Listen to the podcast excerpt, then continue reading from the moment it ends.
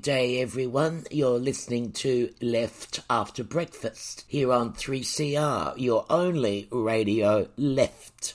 I'm Susanna Duffy, and I hope to drag in the rest of the team for this show because this is our last program for the year. So stay tuned for the usual suspects coming up. You're listening to 3CR 855 AM on digital and on the internet www.3cr.org.au. I'd like to talk about for a second, bear with me, it's about the disproportionate number of women in Parliament. Both major parties like to trumpet their elevation of women in Parliament, but the truth is they are disproportionately elected as candidates in marginal seats, while the safe seats are overwhelmingly gifted to blokes. Now, Labor has specifically promised to address this issue as part of their commitment to gender parity in Parliament, but the Liberal and National parties both insist that their selection of candidates is purely down to, truly, this is what they've said, that their selection of candidates is purely down to merit. Now, when the Liberal and National parties give the heart to win campaign to the ladies, it's not really that fewer women get into Parliament at all. It means that those who do succeed are far less likely to jockey for a ministerial position because they have to concentrate on keeping their popularity within their electorate with little political bandwidth left over to devote to a portfolio. It's insidious, yeah, and deeply sexist, yeah. But when it comes down to our current Prime Minister, Scott Morrison, Oh, hang on, wait. Why should I call him Scott Morrison? I should just call him Scott. After all, he refers to women by their first name, women he hasn't even met, like Brittany Higgins. He always says Brittany this and Brittany that. I'll just call him Scott. Okay, in the case of uh, our current Prime Minister Scott, it is an acute electoral liability.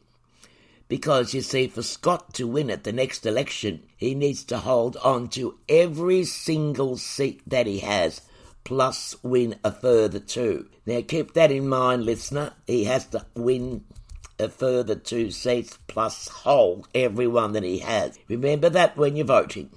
And now there are two vulnerable Liberal seats and they are reliant on women who have both experienced Scott's much discussed women problem. They've experienced it firsthand. There is the most marginal Liberal health seat in the country, and that's Bass in northern Tasmania. Every election it's changed hands except one in 1993, and back in 2019 it was very narrowly won by Bridget Archer by less than half a percent. If her name sounds familiar to you, listener, it's because she was the MP who crossed the floor recently to vote with Labor and the crossbench when the government attempted to stop the debate about a federal ICAC bill. She was hauled into the PM's office to explain herself, of course, and reports differ on that on how that worked out. According to Archer, it was an unwelcome meeting that left her in tears, while Scott's version was that it was warm, friendly, and supported. It seems to me that Scott's empathy hasn't improved despite all that expensive empathy consultation. I can't see Bridget Archer being a devoted foot soldier fighting for the return of Scott's government. And then there's the New South Wales seat of Reid, another marginal seat, this one in metropolitan Sydney, with a demographically diverse mix of working class and water view suburbs, and that's held by first term Liberal MP Fiona Martin on a 3% margin. Well, current polling has it under threat. Labor isn't the only challenge that Martin has to face. A woman called Natalie Baini announced she'll be running as an independent in that seat. She was a lifelong Liberal Party member with a lot of experience, but she's now left the Liberals and talks about her anger over the party's handling of complaints she made about misconduct by senior male figures. She says she experienced inappropriate behaviour from senior Liberal figures, and that when she complained to the party, there was no response, apart from they suggested an internal investigation, but they didn't bother to ask her for any input. Well, that's a problem for Scott because while Baini may not defeat Martin for the seat, she could easily pull a few percent and split the Liberal vote enough to get Labor over the line.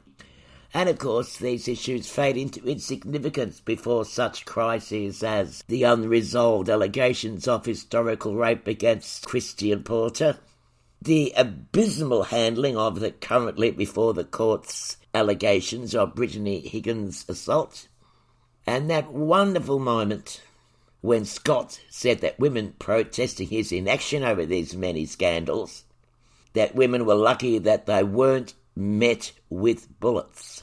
The problems Scott faces in Bass and in Reid are only the latest in a long line of issues. Well, let's hope this time it does more than trigger criticism of his treatment of women. Let's hope it literally costs him government. You're listening to 3CR Community Radio, Melbourne's voice of dissent. 3CR Community Radio, 855 on the AM dial, streaming live at 3cr.org.au or on 3CR Digital in Melbourne. It's easy to see, dear listener, why we need a federal corruption watchdog, isn't it? Especially one with retrospective powers. We can see why the coalition doesn't want it. The extensive analysis of federal grants that Nine Media undertook found that Liberal electorates received three times more taxpayer funding than Labor electorates. Were you surprised? I wasn't really surprised, though I was shocked at the amount. I thought it was just twice as much more funding, not three times as much. But I was pretty surprised. In fact, I was quite shocked by the shamelessness of the government's response when Scott was asked in a press conference, asked to explain how Peter Dutton's seat of Dickson received $43 million, while the seat next door, the Labor seat of Lilley, received 930,000. Scott laughed. well, he said, Dickson must have a very good local member. It just shows you he knew what his government had done feels no qualms about doing it again. It seems that nothing can stop this government from misusing taxpayer funds. Nothing seems to stop Scott from misusing our money. Shame doesn't stop him. Scathing audit office reports haven't stopped him. Senate inquiries haven't stopped him. And major front page stories exposing him. They haven't stopped him either. There's nothing that can stop this man and his government misusing our taxpayer funds, except one thing, and that is removing him from office. This has to be done. We have to do it. He has to go. They all have to go. Uh, good morning. You're listening to 3CR, the only radio left. You are indeed listening to 3CR. You're listening to Left After Breakfast. I'm Susanna Duffy, and I've been talking a lot this morning, eight minutes flat, about Scott. It's time we stopped, and I gave myself and you a little music break.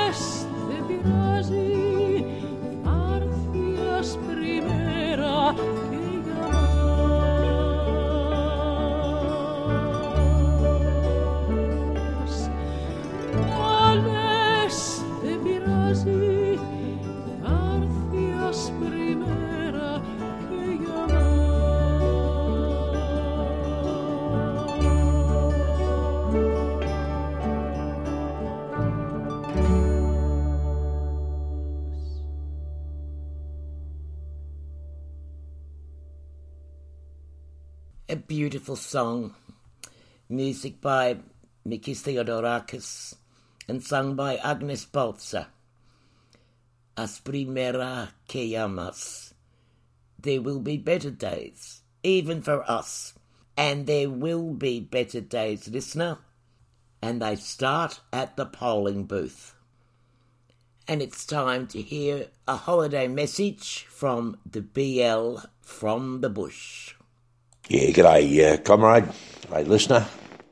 It's the uh, BL from the bush calling in. Hope yous are all bright-eyed and bushy-tailed and uh, jabbed up and vaxxed up and um, booked in for your, for your booster. Keep yourselves and your family and, and the community around you all safe and uh, you're all doing it well. It's been a uh, interesting year, uh, listener. We've had um, plenty to um, to inform you about, and uh, hopefully we've uh, been able to um, expose some of the shenanigans that, that's going on up there at the House of Debauchery. We've all had a fair fair comment on it. As I keep saying, it's uh, with that mob up there. It's do as I say, not do as I do. It's pretty obvious the way they carry on up there, telling everyone else what to do, and just completely ignoring that advice for themselves. But anyway, I mean, good old team there left after breakfast. You've got uh, the the um, Susanna, the uh, the matriarch. You got Bucko. You got Glenn. You got the bagman. All trying their best to inform you about what the uh, the Murdoch media and um, some of the other tame cat media uh, media doesn't about really what, what is behind what's going on up there, and just give you a bit of an indication of um, where we're heading with this mob. So it's been a privilege, listener, to to try and uh, help help us all get rid of this mob because um, they are, as I've said before, they are a, a vindictive, callous, cruel, heartless, see a struggling head kick it institution and call themselves a government. But that's what they do, and they do it very well.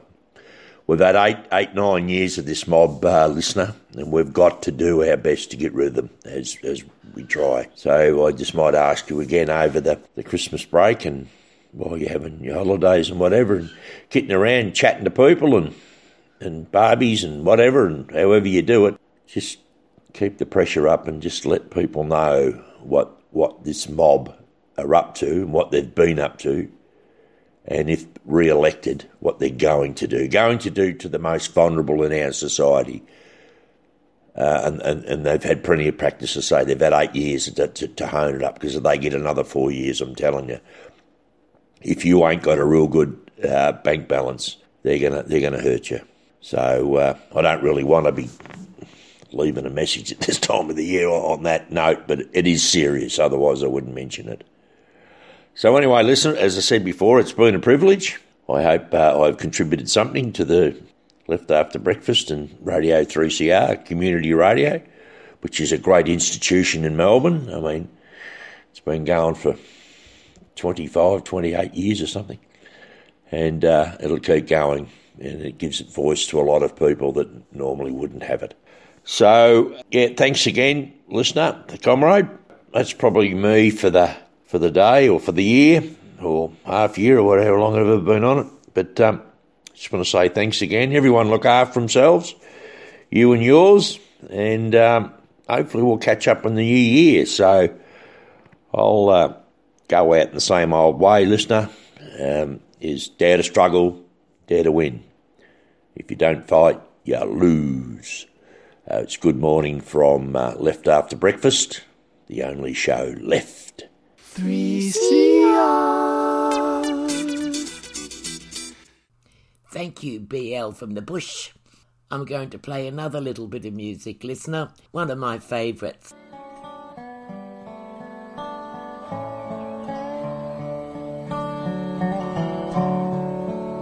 Oh, the summertime has come.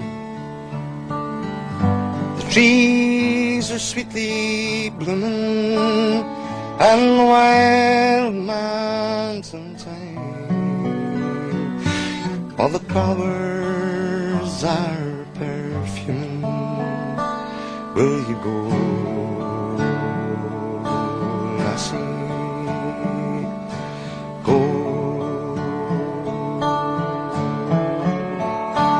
And we'll all for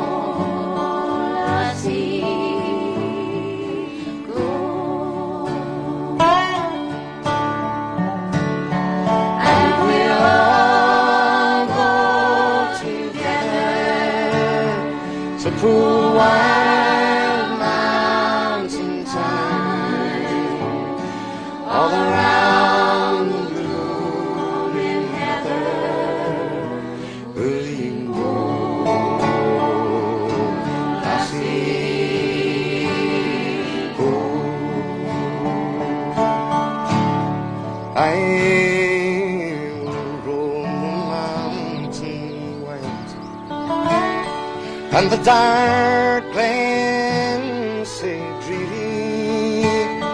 I'll bring back all my friends to the earth.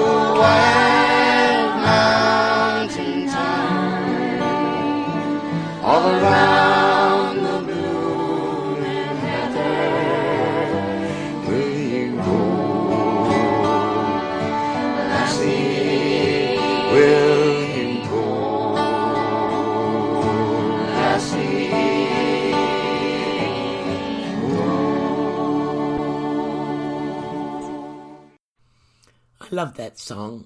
I used to sing it when I was a small girl. I didn't know what it meant then, of course. But that was Dick Gargan with the McGarrigle sisters and Emmylou Harris. But it's time to hear from Bucko. So the years crawled to a dingy close. Remember a few short years ago when our democracy was seen as having a uniquely Australian flavour? We believed in the fair go, we frowned on favouritism. We all had a sort of grudging respect for our leaders, but we certainly held them to account. We definitely had no time for politicians who were in it for the money or for the post political career. We thought they were on Australia's side. Well, cast aside any sense of false pride because as the fish rots from the head, so has our form of democracy. We now have a leader who is regularly described as a noted liar. A deputy prime minister is a man that even his own party does not respect. He represents nothing that I can identify beyond advancing his pay packet.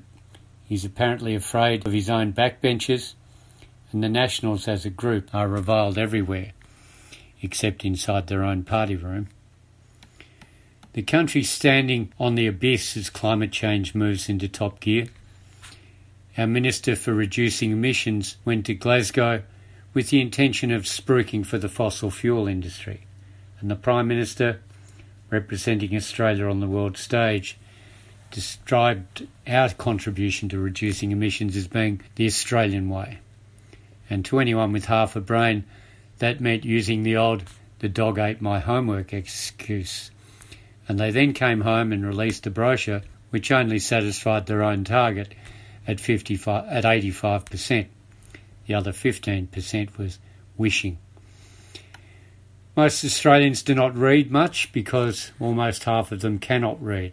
That's because successive governments have so robbed the public education system that only those who attend private, heavily subsidised schools can read. Of course, what they read is heavily monocultural, so if you wonder why all the private school educated boys and girls these days behave like entitled twits, that's because they are. Our ex education minister Alan Tudge had a bee in his bonnet about children questioning the Anzac Day myth. Imagine putting a person in charge of education in this country who believes that history should be taught with an optimistic slant. Consider the Turkish government they imprison anyone who mentions the Armenian genocide, or Japan, which denies the use of Korean women as sex slaves during the Second World War. So many of those in private schools, many of those private schools are Christian schools because our political class is unrepresentative of the population at large, and many of them are fundamentalist, uh, which has nothing to do with the values of our country. We've never liked Bible bashers or wowsers. We're uncomfortable with people who wear their religiosity like a magic cloak, and I am personally creeped out at the prospect of Scott Morrison laying his hands on me or any one of my fellow citizens. I was born once and baptised once, and that's enough for me. How did we come to a position where the only item on the national agenda is a religious freedom bill? The only people in Australia with an agenda against the right to practice your personal religion is the coalition. You've got Peter Dutton and his African gangs, Peter Dutton and his Lebanese Australians who carry a, a criminal gene, the ex education minister who made a call for Australia to mount a muscular defence of Western liberal values. And their talking points are all about female genital cutting, child marriage, and domestic violence. He warned that Australia was veering towards a separatist multicultural model. So, with those three examples, you've got anti Islamic politicians who really wouldn't have a clue about Christianity. Mr. Tudge is a family values politician. He's now the ex minister because his ex mistress has accused him of emotional and physical abuse, which brings us to the thorny question of women. Morrison and his ministry have constantly sidelined women, and even his female ministers are not safe from Scott. He interrupts them, he counsels them, he supposedly supports them, he volunteers them, the way he did with Gladys for Warringah, and he consults them. Remember his response to Brittany Higgins' alleged rape? He consulted his wife, who told him to behave like a father. We would prefer he acted like a competent, fully formed human being who has been elected leader of a vibrant nation of men and women. Of course, he's also aided and abetted by Peter Dutton, vilified China, the Chinese political system, and Chinese culture.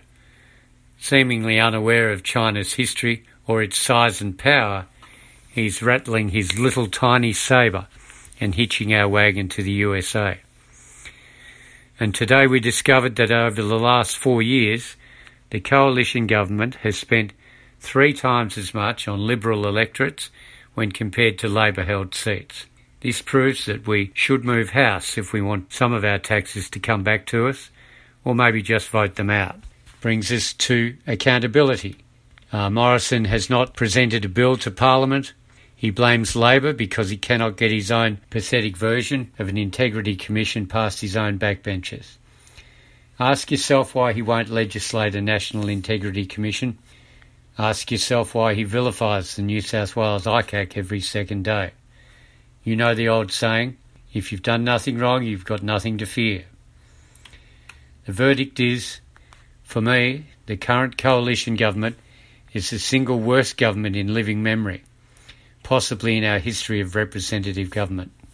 From the top to the bottom, they shred convention, they outsource our governing functions to multinational corporations, they have starved our elderly in aged care, they keep the unemployed poverty stricken, they're fanning the flames of conflict with China, and they've destroyed our social fabric. And by the way, they run kangaroo courts.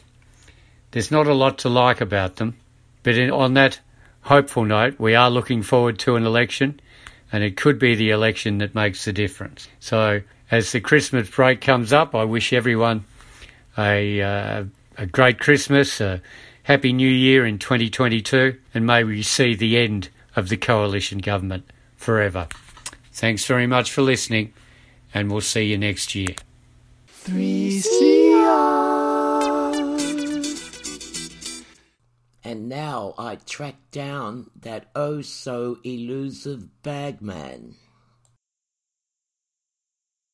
Well, good morning, bagman. Good morning, Susan, and good morning to all of your listeners. And this, of course, is a very special morning. I believe it's the last program for the year. Yes, the last for us of 2021.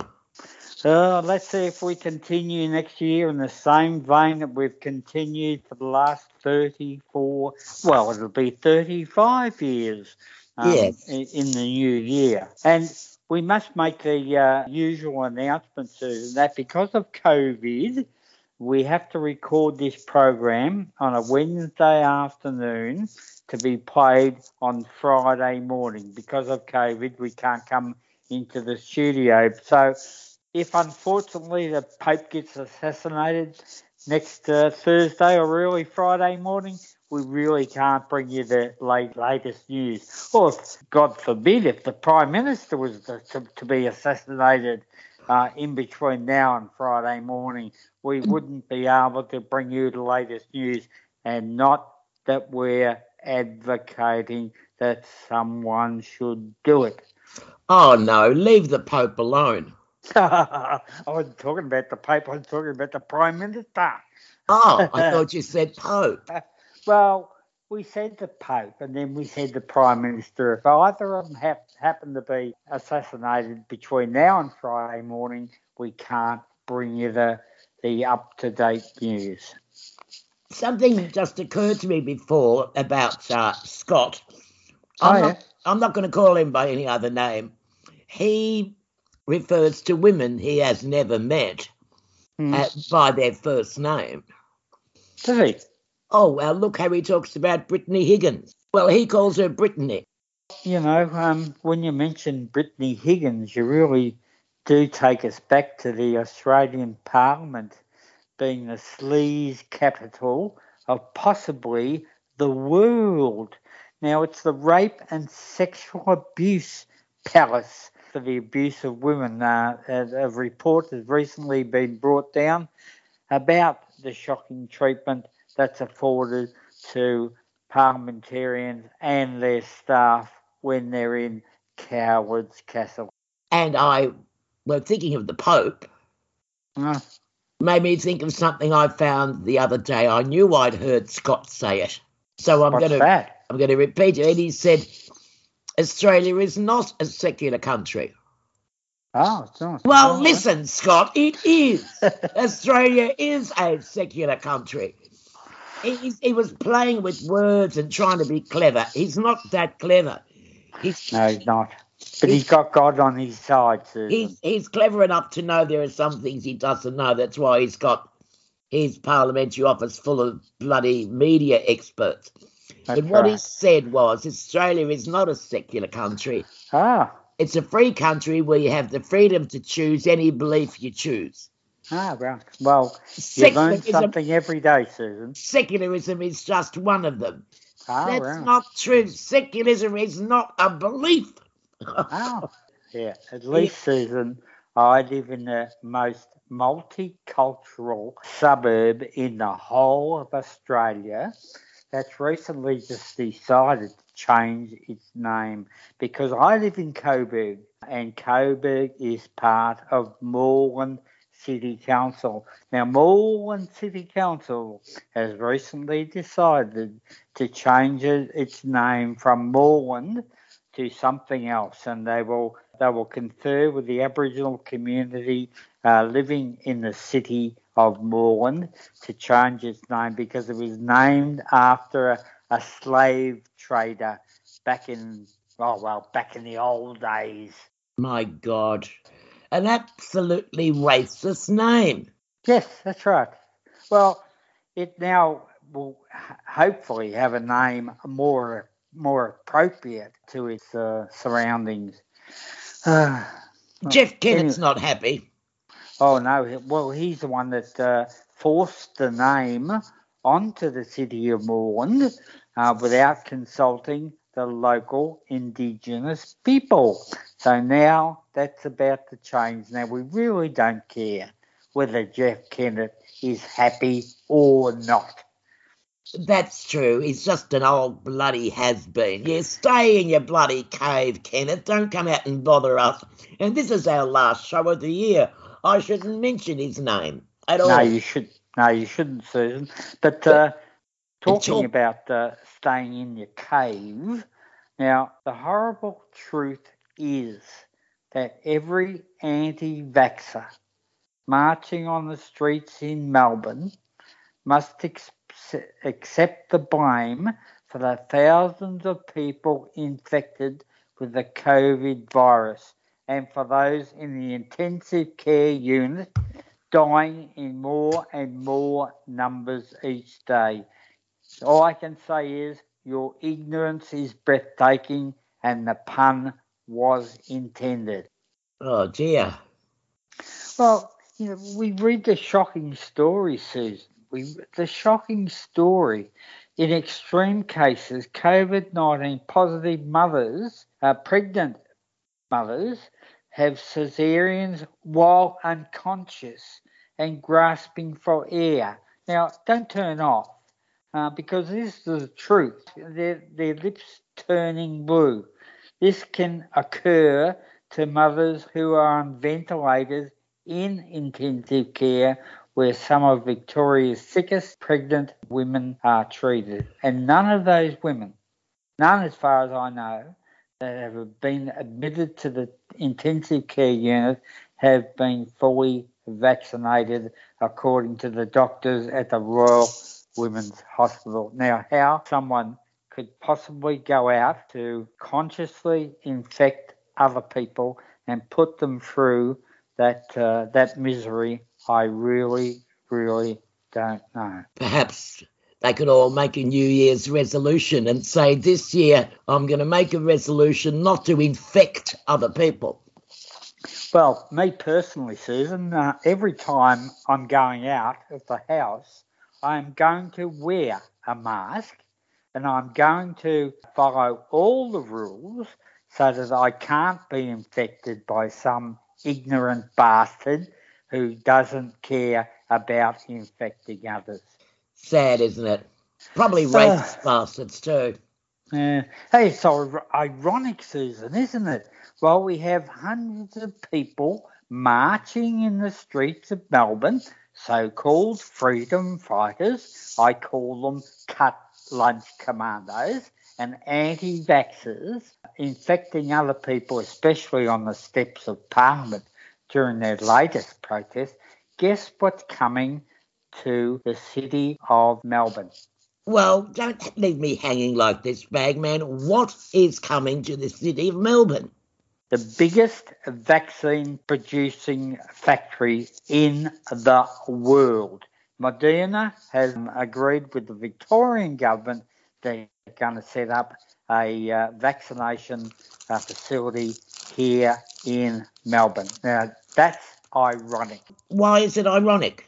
Well, you have people marching in the street saying that although 608 people have died from, I, I say it cautiously, the flu, because they don't agree that there is such a thing as uh, COVID 19, 608 people have died recently. And we're going to have our own world beating uh, vaccination centre here. That's the greatest thing I think that uh, I suppose. Oh, can we can we predict that they will set up picket lines outside of the Oh, factory where it's uh where it's about to be built? Don't They- it's not beyond the realms of possibility, Susan.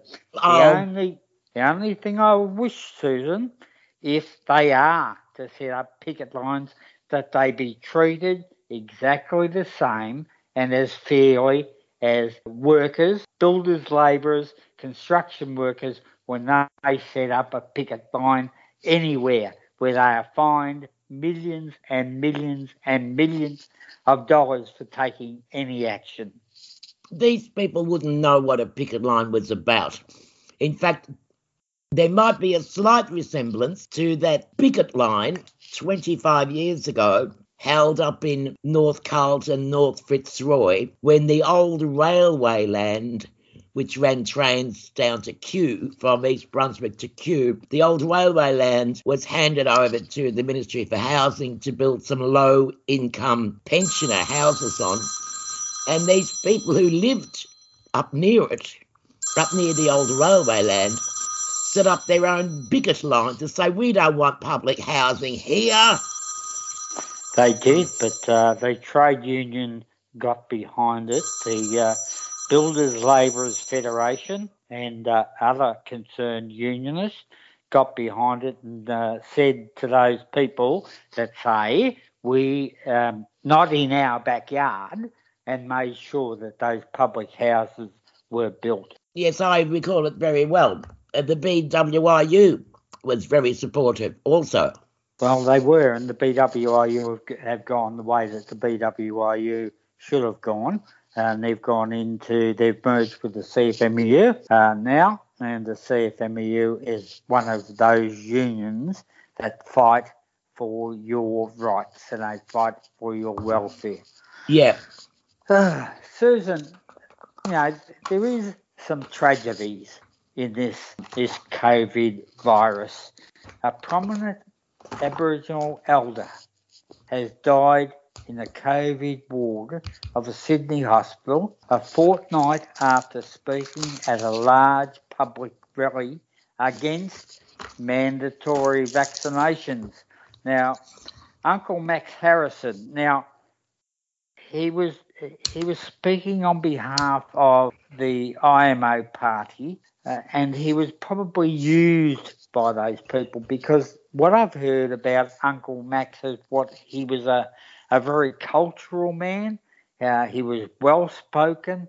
Uh, he was uh, he was a very intelligent man, but he was sucked in and used um, by this party. It's called the Medical Options Party, and regardless of what Uncle Max may have said to the to the throngs of people, uh, he didn't deserve to die, and he didn't deserve to be used by an organisation such as the Medical Options Party. Medical Options Party. Yeah, Medical Options Party. What does that mean? Oh, I don't know. It's it it means you've got options about what medicine you take. Well, don't we all have that? Yeah, I, I would imagine so. Yes. Oh well, they're out there, Susan. And some poor old elder, sadly. Yes. Yep, he's died because of it. That is really sad. That is sad because he was obviously uh, conned into something. Well, there'd be no other reason, would there? No, Poor no, man. No. Yep. Oh well, Oh, well. It, it doesn't matter who you are or how good you are, you can still be bullshitted into things. That's right. You can still die. Yeah, well, Ah, it reminds me right. mentioning Yeah. an elder, and you were talking earlier about the racist name uh, that the city of Moreland Morland. was yeah. was called without realizing. Yep. was um I see that a, a creek, the name of a creek in Queensland, North Queensland, has finally been changed. It took you know years. It used to be called Black Gin Creek. Oh, really? Yeah. oh, golly. Oh, golly. Uh, Now Uh, it's called now it's called Indigenous Women's Creek. Right, that's good. And there'll be a lot of street names and city names that are going to have to be changed also. There's a lot of names that I don't know how racist they are, but they always bring up you know a chilling sort of feeling to me. Yeah. But back in the days when I'd drive up every couple of weeks up to Castle Castlemaine or that, Oh, that way and I'd cross over, there was Dead Man's Creek, there was Yeah. Skeleton Creek, you Billy know, Billy Creek. oh, Billy, wow, Billy that- Billy. Billy Billy or Jackie Jackie. Jackie Jackie. Well, they can right. go. They can go That's now. right. That's right. Uh, It's a pity we can't rename things after um, elders. Instead of Billy Billy, we could have Jack Charles Creek. that's right. Yes, that's Instead right. of Jackie Jackie, we could have John Harding Creek. Yes, exactly right. Now, are we back on the air? We are, and we are recording. Oh, we're recording. I'm sorry. Just for just for the for the listeners, uh, we've gone off air for the time being, and due to the wonders of modern technology, Susan's going to be working late into the night uh, to her old job of editing uh, this uh, recording, and she will earn her name uh, that she used to be called by John Cummins, and that was Snipper. Yeah, that was me, Snipper. I used to walk up. I used to walk up Smith Street and go past a pub where a lot of broken down old workers used to hang out. Sometimes it was Yeah. next. It was next door to the TAB. I'm not saying that there's a connection. It just happened to be next door to the TAB. And, TAB. and, and, and as I'd walk past, I could, "G'day, Snipper." How's oh, Ah, they, yes, they all knew you. I had almost forgotten that name. That's right. Uh. But I'll keep reminding you of it in the years to come. Now, The- look, the before last we finish, on, the last time I heard something called out to me from some builder's labouring bugger was I was walking along Queen's Parade some Mhm. some years back, and all of a sudden, from the bowels of the earth, came up this great stentorian shout, and it said, "Dare to struggle!" And I thought, "What the hell's that?" And I turned, I'm looking, there's no one around, but dare to struggle and I realised it was coming up from a hole in the ground, a hole in the ground. And for, for a moment, you know, I got all religious. Well, supernaturalist, I should say. And Mhm. I thought, I thought, is that someone down there calling to me? So I called back, called a third time, dare to struggle, and I called back, dare to win, and up from the hole popped Bob Mancor. oh, Bob Maker, I was going to suggest it was going to be the BL from the bush, but Yeah. uh, Bob Bob Mancor, great trade, trade unionist, um, joined was- the struggles over many, many years. a great man and sadly, sadly missed. But I tell you what, Susan, I'll tell you who won't be sadly missed, um, and they won't be joining the struggle, and that's people from the ALP, the Australian Labor Party, who tried to steal the party away from the working class. Now, we, we've got to admit uh, the the Australian Labor Party is not what it's all all it's cracked up to be. but there are certain people who are not not going to be given a Guernsey anymore, and that's Adam Somyurek, um, who became the hero of the uh, anti-vaccination class. Marlene Kairouz, Robin Scott, uh, Cesar Melhem, all those people, all those people that tried to steal the party away from the working people and have also tried to steal the uh, trade union movement away from them also. So I have no problem with saying goodbye to Adam, goodbye uh, Marlene, goodbye Robin Scott, and goodbye Cesar Melhem.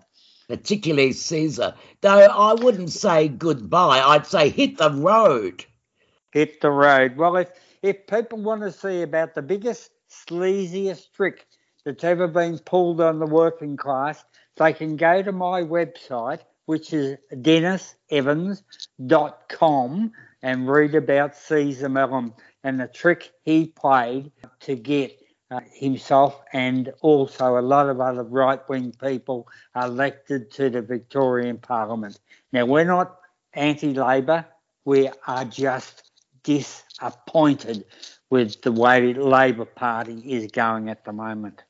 Very disappointed. Very disappointed. Very disappointed. And while we're disappointed in the Labor Party, we're also disappointed in the Liberal Party because there's no well, one. What else would we be? That's right. But there is no one calling for the release of Julian Assange. They're letting this bloke swing in the wind simply because he revealed to the world the atrocities that the Americans were carrying out uh, in the Middle East. Um, and they're letting him swing in the wind. They ought to be ashamed of themselves.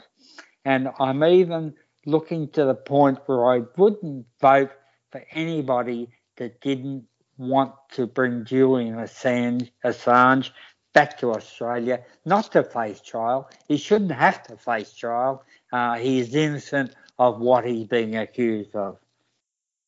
I don't know what he's been accused of, but what he did was um, tell us what was going on. But however, Bagman, no one in the Liberal Yep. Party may have spoken, but someone in the National Party did. Oh, I tell you what. Apparently, Barney Joyce, Barnaby Joyce, has been locked up in uh, so, uh, not solitary confinement, but in quarantine, without a without a bottle of beer for the last ten days, and he's now come out and said Julian Assange should be released. Now, I love I love the so the sober Barnaby Joyce. Do you think it's because he's sober? well, what else could what else could make him uh, come out? You know, I I applaud him uh, it- for saying release Julian Assange. I really do applaud him. But at last, the secret to unlocking Barnaby Joyce's deepest secrets, you've got to lock him in a hotel room for 10 days, and believe it or not, he starts to make sense. Let him dry out, you reckon? well, if he's like every other poor bastard in quarantine, he wouldn't be getting a, uh, a glass of lunatic soup every night. It's just, well, look, we could be quite wrong. You could be very wrong. Just because he's always behaved a certain way and he's always been on the piste, and all of a sudden, all of a sudden he gets a detox, and and and, Susan, an involuntary detox, and he says something that's sensible. I'm not sure if that, you know. that's right. Susan, if that man doesn't have a problem with the drink, I'll be as happy as a man with two bums.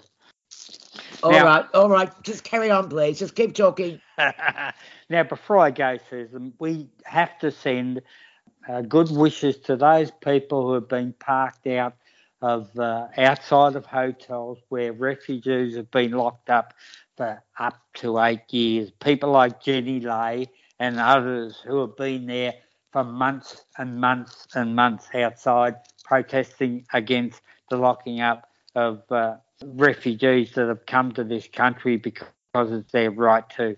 But apparently, two more have been freed from the Park Hotel recently, and apparently there were eight, eight refugees that were abandoned by the Australian Parliament uh, that have recently been granted asylum in Canada. So you can only wish that things will go good for them. It couldn't go as bad as it has in the past. Well, that's a good Christmas story. Yeah, good Christmas story. And uh, on that uh, on that note, Susan, why not wish people a Merry Christmas? Well, we I'm should. not against it. Yeah, Oh. Merry Christmas to everybody that's listening, and I uh, hope you'll tune in uh, next year for our 35th year of broadcasting on 3CR, the only radio left. We won't be back till February. Oh, February. Oh, well, a good break. So let's go out in the same old way. Yeah, but why not? Dare to struggle. Dare to win. If you don't fight, You lose. good morning from left after breakfast.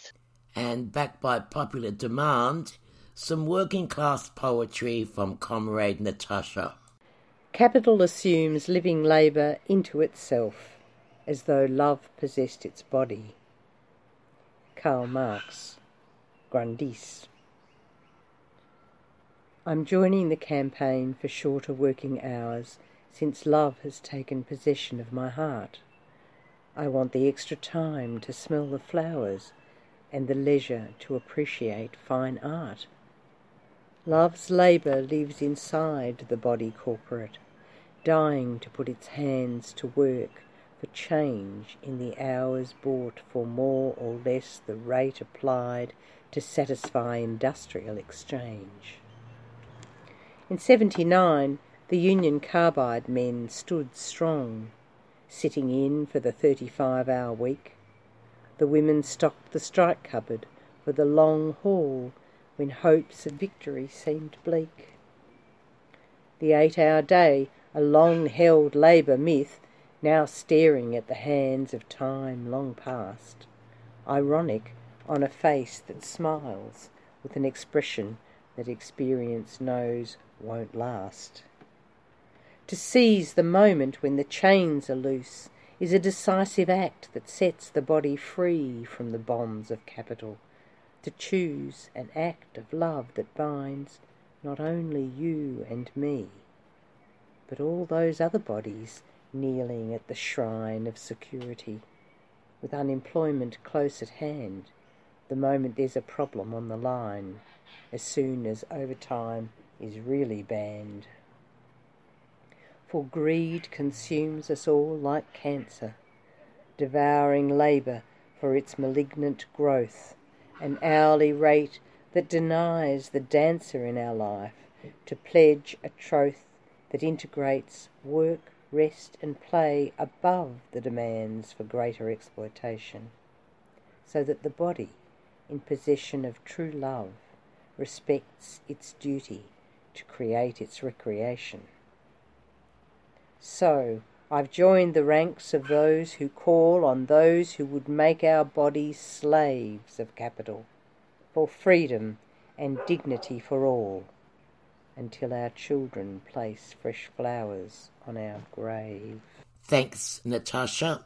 And thanks to all of the team. And thanks to you, listener. I've enjoyed your company all year. And I look forward to your company again on the 4th of February 2022.